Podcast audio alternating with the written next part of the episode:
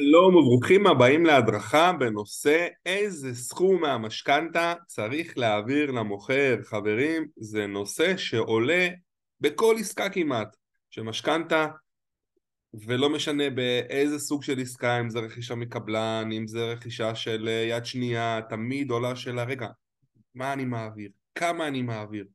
איך אני מעביר? אז אנחנו נענה על השאלות האלה בהדרכה הזו. שמי אריאל אחון, יועץ משכנתאות ופיננסים מאוד ותיק, ואנחנו יוצאים לדרך. אז איזה סכום אנחנו מעבירים למוכר? בכלל עולה שאלה פה מאוד חשובה, האם יש נוהל שהוא מחייב? מה נכון? כלומר, יש פה איזושהי שיטה שעובדת, אני עושה את זה איך שבא לי, אז בואו נדבר על זה. אז חברים, התשובה היא שהבנק אינו צד לעסקה, ולכן אינו עוסק בשאלת הסכומים ומספר הפעימות או מועדי התשלום שמעבירים למוכר. אני רוצה להקריא את זה שוב. הבנק אינו צד לעסקה ולכן הוא לא עוסק בשאלה של הסכומים ומספר הפעימות או מועדי התשלום שמעבירים למוכר. בואו נפרק את זה קצת. את זה אתם קובעים מול המוכר, קבלן, צד ג', לא משנה איך שנקרא המוכר כרגע, אוקיי? כלומר, את הסכומים, את כמות הפעימות, את מועדי התשלומים, אתם קובעים. הבנק, אני כבר נותן טיזר, לא יתזכר אתכם לפני ביצוע התשלום. כלומר, אם אתם צריכים להעביר כסף אה, בעוד כמה ימים, אתם צריכים, אתם צריכים לתזכר את הבנק, הבנק לא מעניין אותו. כי, כי זה עניין חוזי ביניכם לבין המוכר. הבנק גם לא יבצע את התשלום בצורה אוטומטית, בהמשך לסעיף הקודם, גם כשהכל רשום בחוזה הרכישה. והבנק גם לא יעמוד על הסכום או מועד התשלום, הבנק רק מבצע את ההנחיות שלכם.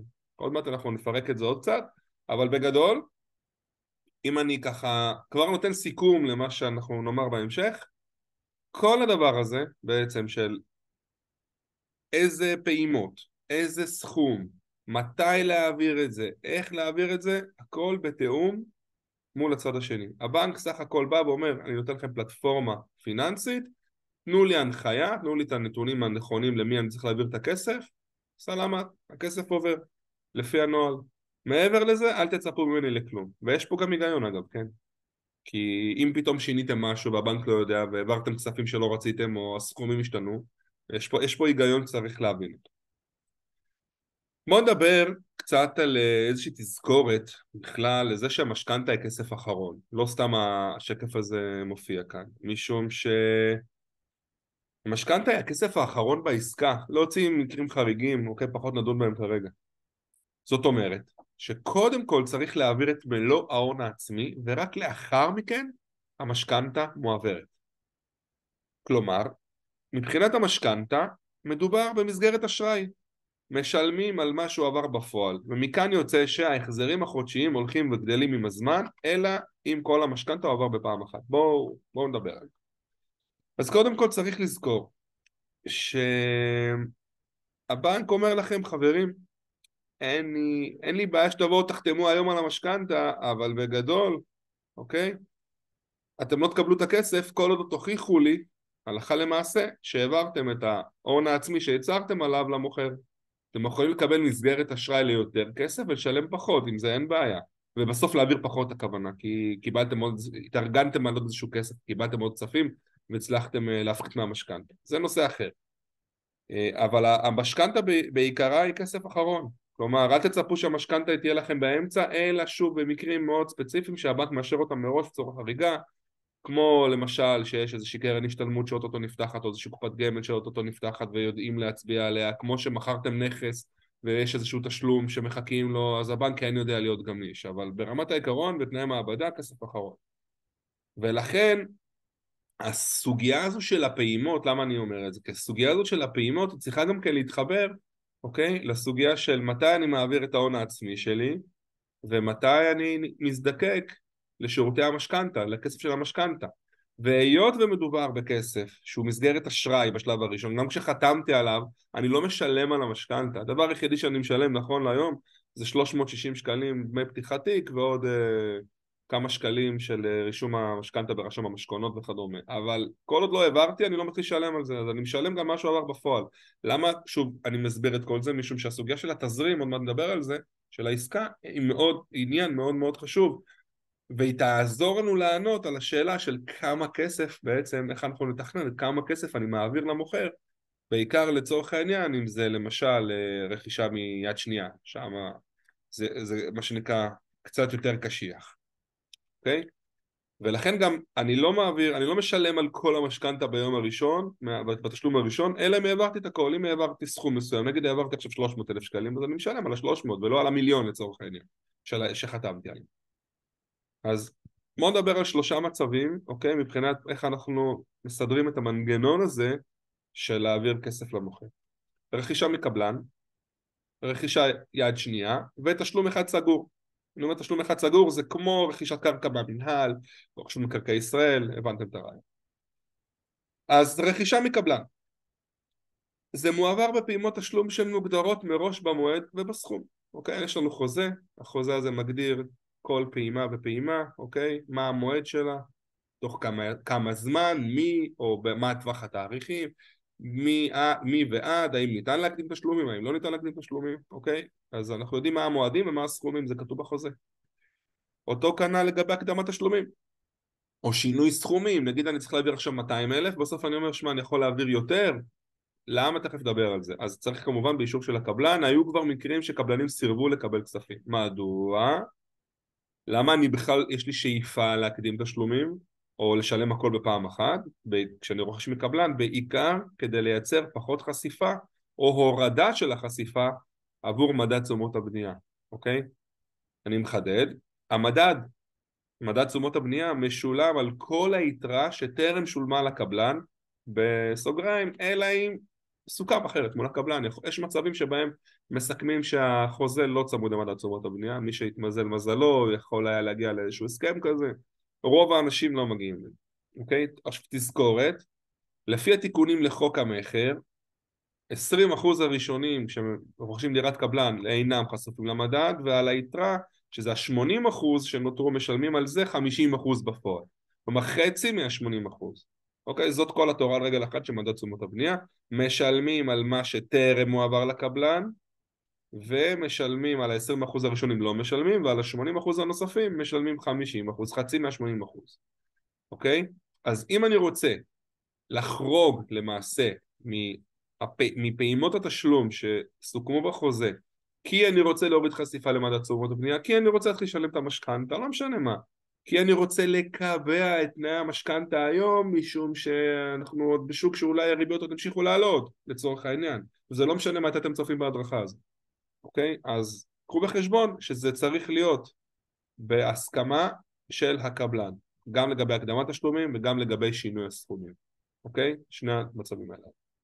רכישת יד שנייה, די דומה למה שדיברנו קודם, אוקיי? גם פה מדובר, אז רכישת יד שנייה מועבר בפעימות תשלום מוגדרות מראש במועד ובסכום, אוקיי? זה ברור כי זה כתוב בחוזה, הקדמת תשלומים או שינוי הסכומים באישור הצד השני בלבד, גם פה צריכים לוודא שאם אנחנו רוצים לעשות איזשהו שינוי, ימינה, שמאלה, לא משנה מה, הן על המועד והן על הסכום, צריך לקבל אישור מסודר מהצד השני, עשו את זה דרך עורכי הדין שלכם, זה הדבר הכי נכון לעשות.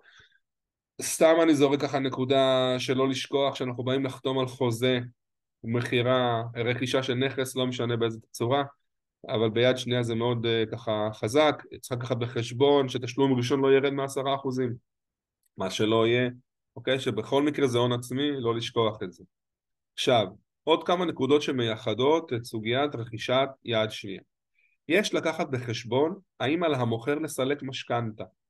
אוקיי, אם יש למוכר משכנתה והוא צריך לסלק אותה, ואם כן, האם באמצעות הכספים שמקורם בהון עצמי שלו אז פחות קריטי, לה, כלומר יש פה עניין משפטי אבל פחות קריטי לנו למה שנקרא לתזרים שלנו בעסקה, אבל יכול להיות שאנחנו צריכים לסלק את המשכנתה שלו דרך המשכנתה שלנו, ואז יש פה מה שנקרא איזושהי סוגיה שלוקחת בחשבון את התזרים של העסקה, אוקיי? משום שכדי לסלק משכנתה הוא צריך להגיע עם מסמך מסודר אוקיי? יש פה שתי תלויות בעצם, הוא צריך להגיע עם מסמך כוונות, מכתב כוונות לסילוק משכנתה מסודר, מכתב הכוונות הזה יש לו תוקף, שהוא בדרך כלל עד ה-15, עד ה-15 לחודש, ברוב המקרים. ומצד שני אתם צריכים להיות כבר ערוכים אחרי שכבר עשיתם את כל תהליך המשכנתה, חתמתם על המשכנתה, כל הביטחונות בוצעו, ביטוחים, כל הדבר הזה מוכן ואתם צריכים ללחוץ על הכפתור, אוקיי? וכמובן אני מזכיר שכבר ההון העצמי שלכם, לפחות חלקו, עבר כבר קודם. זאת אומרת שאם אנחנו צריכים לסלק משכנתה של המוכר בכספי המשכנתה שלנו, יש פה איזשהו אירוע שהוא יותר אה, אה, צריך להיערך אליו, אוקיי? גם אם זה כספים של הון עצמי שלנו, אז זה קצת יותר פשוט, כי אני לא תלוי בצד ג', אני תלוי בעצמי, יש לי את הכסף, זה בין עורכי דין, הכל מסודר, לשביעות רצון עורך הדין שלנו, מכתב כוונות, הכל תקין, מסלקים משכנתה. כשזה משכנתה שלנו, כמו שאמרנו, יש פה פרוצדורה יותר ארוכה. עכשיו, כפועל יוצא ובכלל, בעיקר בעסקאות יד שנייה, יש לקחת בחשבון את תזרים העסקה, בטח אם אנחנו בעצמנו מוכרים נכס ותלויים בכספי המכירה. יש, אגב, יש לי הדרכה שלמה על משפרי דיור שמדברת, דנה בסוגיה הזאת של החלוקה של הכספים, אוקיי? בצורה מאוד מעמיקה, אבל בגדול אני כרגע רק נותן לזה את הטיזר, שהתזרים של העסקה, בעיקר אם אתם מוכרים נכס ותלויים בכספי המכירה של הנכס שלכם, הוא הופך להיות עניין דרמטי על ההשלכה קדימה, כי אתם מקבלים כסף ואתם או שמסלקים איתו חלק מהמשכנתה, את המשכנתה שלכם, או שאתם מעבירים אותו בעצם לצד שני ואתם תלויים למעשה בתשלום למוכר שאתם קניתם ממנו את הנכס בקבלת כספים. זאת אומרת זה לא יכול לקרות באותו יום, גם לא באותו שבוע, כי אם הייתה איזושהי בעיה בצד השני, אצלו הוא יתעכב ואתם נכנסים לפיגור בעצמכם מול המוכר. לקחת את זה בחשבון בתכנון התזרים של העסקה. בכמה כסף אתם מעבירים בכל נקודת זמן. שוב, זה, זה מתכון בטוח לנפילות, פה צריך להשקיע הרבה מאוד מחשבה. אני גם כמובן אומר שאם אתם, אה, נותן עוד פעם טיזר, זו סוגיה בפני עצמה של גרירת משכנתה, אבל אני רק ככה נותן את זה כאנקדוטה, שאם אתם אה, רוצים לגרום משכנתה, יש לכם היום משכנתה לנכס שלכם ואתם רוצים להעביר אותה לנכס אחר, שזה חלק מהתזרים של העסקה בעצם, אוקיי? אז גם פה יש תהליך שלם שצריך לעשות, שלוקח קצת זמן, וצריך להיערך אליו מראש. בואו נדבר על תשלום אחד סגור.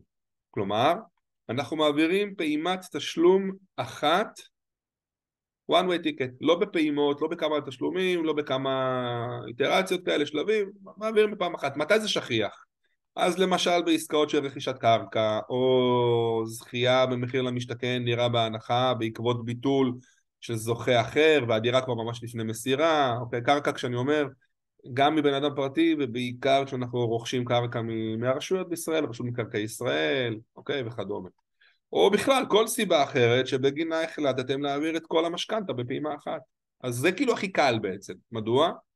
כי במצב הזה אין לי פה את כל ההתעסקות, התקשקשות עם הפעימות וכדומה, אנחנו ממש נותנים הוראה לבנק, פעם אחת מעבירים הכל, משלמים, יכול להיות שזה מגיע כבר בשובר, אם זה מחיר למשתכן, או, או, או אה, למשל רכישת דירת עמידר, או עמיגור, כלומר דיור ציבורי, שקמון, החלמיש, עוד פעם, רכישת קרקע וכדומה. מה שכן צריך לזכור במצב הזה, שאנחנו מתחילים לשלם את מלוא המשכנתה שנלקחה כבר מהיום הראשון. כלומר, התשלום הראשון הוא כבר יכלול את מלוא המשכנתה, משום שאין פה פעימות. אני מזכיר שהמשכנתה משולמת עבור מה שהעברנו בפועל. ולכן במצב הנקודתי הזה, שהוא מאוד שכיח אגב כמו שאתם מבינים, יש הרבה מאוד מצבים כאלה של פעימה אחת סגורה, תשלום אחד סגור, מתחילים לשלם מהיום הראשון, אז קחו את זה בחשבון, עוד פעם מבחינת התזרים שלכם במשק הבית. אתן דוגמה, נגיד שאתם עכשיו קונים קרקע, אוקיי? ויש לכם כבר בית משלכם, שאתם מתכוונים למכור אותו בעתיד, לצורך העניין, אבל כרגע אתם רוכשים את הקרקע. אז לא יהיו לכם פה פעימות, אוקיי? יהיה לכם תשלום אחד, אז זה יעמיס עליכם את המשכנתה הנוכחית שיש לכם על הבית הנוכחי, לצורך העניין, וגם את המשכנתה על הקרקע. כמובן שיש פה עוד פיצולים, שאפשר לקחת גרייסים וכדומה, אבל זה כבר נושא אחר. בואו נדבר קצת, כפועל יוצא מכל הדבר הזה, יש עוד איזשהו תוצר לוואי, שנקרא קיבוע תנאי המשכנתה לאחר החתימות. כלומר, זה לא רק כמה כסף אני מעביר, זה בעצם מה המשמעות של הכסף שהעברתי. אז האישור העקרוני שקיבלנו, אוקיי, וגם מה שחתמנו עליו במשכנתה, זאת אומרת אישור עקרוני זה בעצם גם מה שחתמנו עליו במשכנתה, הוא מתייחס להעברה של מלוא סכום המשכנתה. אם תשימו לב, יש לכם סכום, כל, יש לכם הצטברות של מסלולים אישור עקרוני, ובסוף יש לכם גם סכום סופי שאתם אה, משלמים, או סכום התחלתי בעצם שאתם משלמים על כל המסלולים. עכשיו, היות ורובנו בסוף כן מעבירים את התשלום במספר פעימות, אוקיי? ולכן, מתוך הדבר הזה, מתוך ההבנה שרוב האנשים כן, או רוב העסקאות כן מועברות בפעימות, עכשיו יכול להיות שזה שתי פעימות, עשר, זה לא משנה, אז מסלולים שהם בריבית קבועה או משתנה, יכולה להשתנות בהם הריבית, למעלה, למטה, וזאת לאור מושג שנקרא מרווח מהעוגן.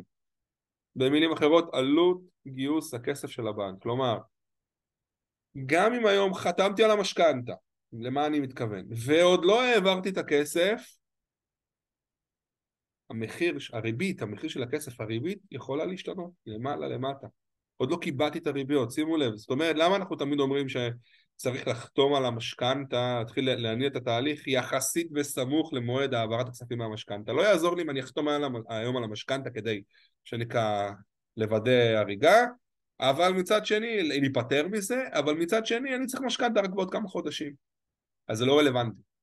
אוקיי? משום שגם אם עשיתי את כל התהליך הזה, בעצם לא קרה שום דבר חוץ מזה שבאתי וחתמתי, הריביות לא יישמרו לי. לפני הביצוע אני בכל מקרה אצטרך להעביר עוד פעם את כל הניירת מחדש לבנק, כאילו להתחיל, כמעט כמו להתחיל מחדש.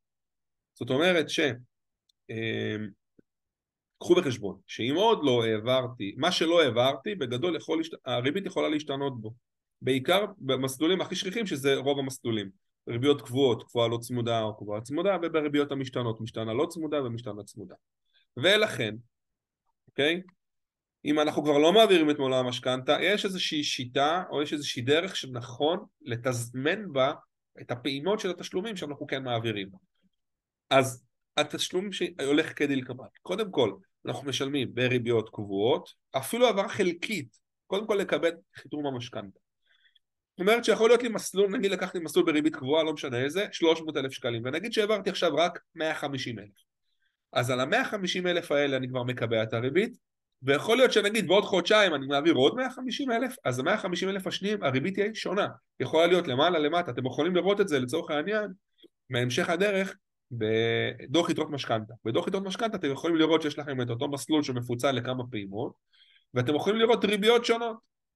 על אותו מסלול בעצם, על אותו מסלול אב, זאת הכוונה בדיוק. אז אנחנו מתחילים בריביות הקבועות, לא צמודות, צמודות, אחר כך הריביות המשתנות, לא צמודות, צמודות, ובסוף את ריבית הפריים. למה את ריבית הפריים בסוף? כי ריבית הפריים בעצם ההשפעה שלה היא חיצונית, היא תלויה בריבית בנק ישראל. מה, ש, מה שבעצם מוש, מושפע מהריבית זה כמה, כמה הפריים שלנו, מינוס או פלוס. נגיד יש לי פריים מינוס חצי. אז אה, מינוס חצי זה, זה נשאר לי קבוע לכל הזמן. כמה הפריים עולה, זה תלוי בבנק ישראל באותה נקודת זמן, יכול להיות גבוה, יכול להיות נמוך, אבל מה שנשמר לי תמיד המינוס חצי, ולכן אין כל כך משמעות לפריים, הפריים הוא תוצאתי, אוקיי? הוא חיצוני. אז לכן הפריים הוא תמיד יהיה בסוף, אגב בהנחה ויש לנו פריים בתוך התמהיל.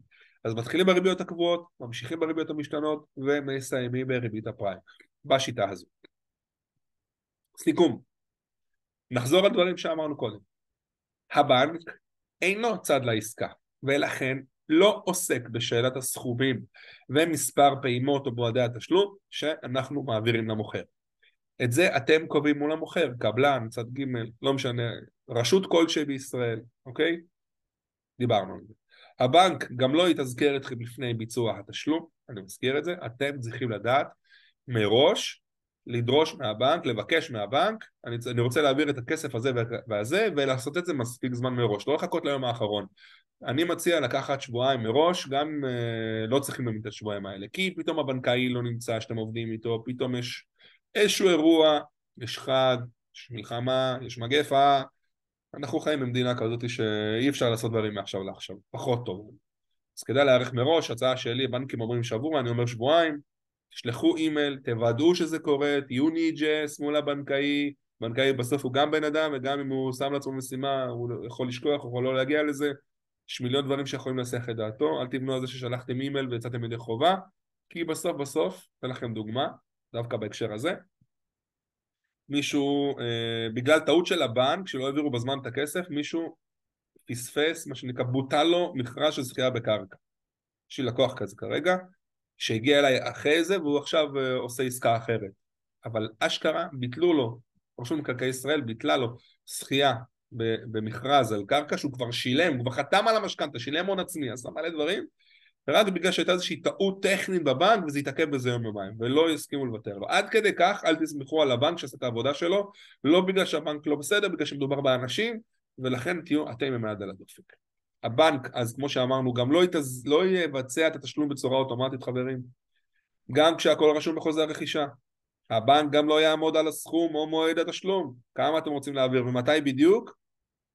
אתם צריכים לתזכר את הבנק. ודיברנו על זה, ואני רוצה עוד פעם לחזור לנקודה הזאת, כי זה עניין קריטי של בניית תזרים לעסקה שהוא יהיה מדויק עבורכם, זאת מה שנקרא אומנות אה, לצורך העניין, או שזה משהו שהוא קריטי. כי אם אתם בסוף מפספסים, אני אקח דוגמה של אתם בונים על הון עצמי שכרגע הוא לא נזיל. נגיד עוד פעם, קלאסי, קרן השתלמות, קופת גמל, כסף מהדודה באמריקה, אה, אגב, ראינו את הכל, אוקיי? אה, ההורים צריכים להעביר, אתם תלויים במשהו, אז קחו לכם מרווחי ביטחון, שלא תהיו על הקשקש. אם אתם הולכים לנקודה שבה אתם צריכים, אה, אתם תלויים בכספים של מכירת נכס, מכרתם נכס כלשהו שלכם, הנכס היחידי, נכס נוסף, גם פה, אם אתם צריכים להשתמש בכסף הזה כדי להעביר אותו למוכר שלכם, למי שקניתם ממנו את הנכס שלכם עכשיו, את העסקה הנוכחית, אז קחו בחשבון שגם אצל המוכר, אצל הקונה שלכם, עלולים להיות עיכובים ושיבושים.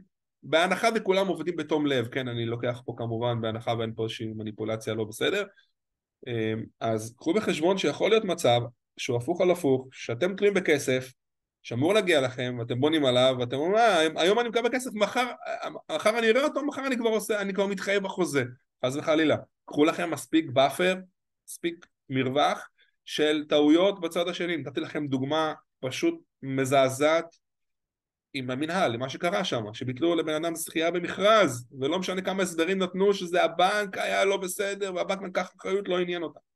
עוד פעם, יש נהלים, הם לא יכולים להחריג, לא, אין לי פה טענות למנהל חלילה. אני רק אומר שזה מצב שיכול לקרות, שהם היו תלויים באיזשהו כסף מסוים, שאגב מקורו במשכנתה אפילו. קל וחומר שגם מדובר, וזה בנק, והוא מסודר, זה מקום גדול, קל וחומר כשמדובר באנשים שהם uh, פרטיים. תמיד יכול להשתבש משהו בדרך. החשיבות של התזרים, של הבנייה, של התזרים של העסקה, היא קריטית, אוקיי?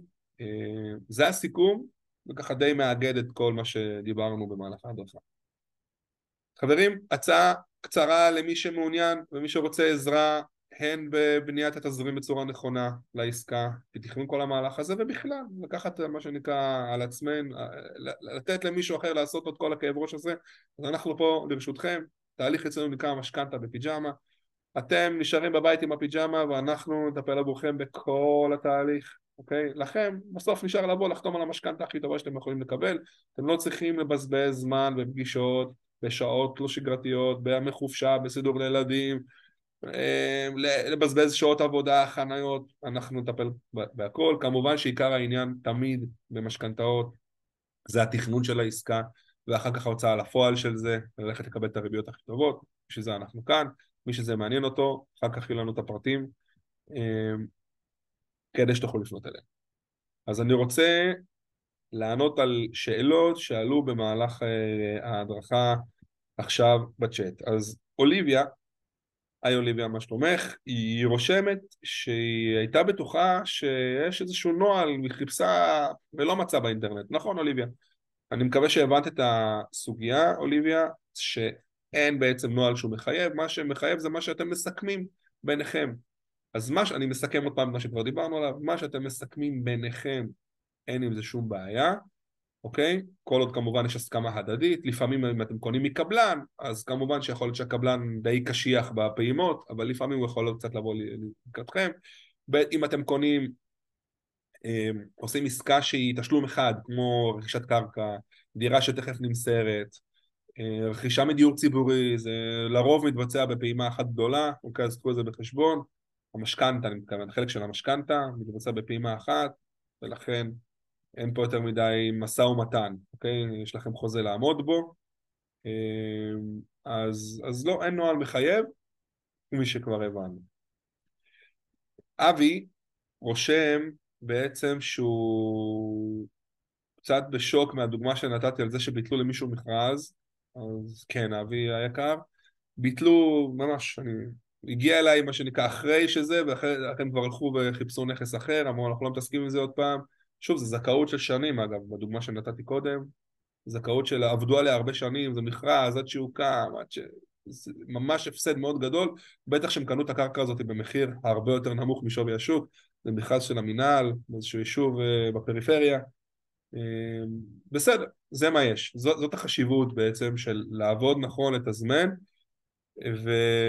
ושוקי רושם לנו פה על הסוגיה של ה... שהבהרתי לו פה נקודה מאוד חשובה, על הסוגיה של התזרים, כמה הוא חשוב, בעיקר כשהוא עכשיו בעצמו בימים אלה מוכר נכס וכבר מתחייב על נכס אחר, הוא לא הבין כמה באמת זה חשוב התזמון הזה וכמה חשוב החבר, ה buffer הזה, המרווח הביטחון הזה, כשאנחנו באים בעצם לתכנן את העסקה כדי שנוכל להיות תלויים, כשאנחנו תלויים בכספים של צד ג', שנוכל לקבל אותם בזמן. אז כן, אז, אז לגמרי, ואני שמח בעצם שהקשבתם והפנמתם. אני רואה שאין עוד שאלות, יש עוד שאלה שחוזרת על עצמה. אז חברים, אני רוצה להודות לכל מי שצפה בהדרכה הזאת, בין אם בשידור חי, בין אם אתם צופים בה בזמנכם הפרטי, זה ממש לא מובן מאליו, בטח מי שהגיע עד לכאן. השתדלתי שזה יהיה קצר ותמציתי ולתת לכם באמת את כל המידע הרלוונטי לכם כרגע אה, על מנת שבאמת תוכלו להבין את החשיבות של הן של בנייה של תזרים של העסקה, איך אנחנו עושים את זה והן בזה שאתם תלויים בעצמכם בסופו של דבר במשא ומתן אבל אתם צריכים להבין את המגבלות שלכם, את התלויות שלכם בעיקר. אז מי שרוצה להתייעץ, מי שרוצה לפנות, יש לכם פה את הפרטים, מספר טלפון, יש לכם פה כתובת אתר האינטרנט שלנו ואת האימייל הפרטי שלי שמגיע ישירות אליי. אז חברים, שיהיה לכם המון המון המון בהצלחה. שמחתי אה, לעמוד ל... לרשותכם.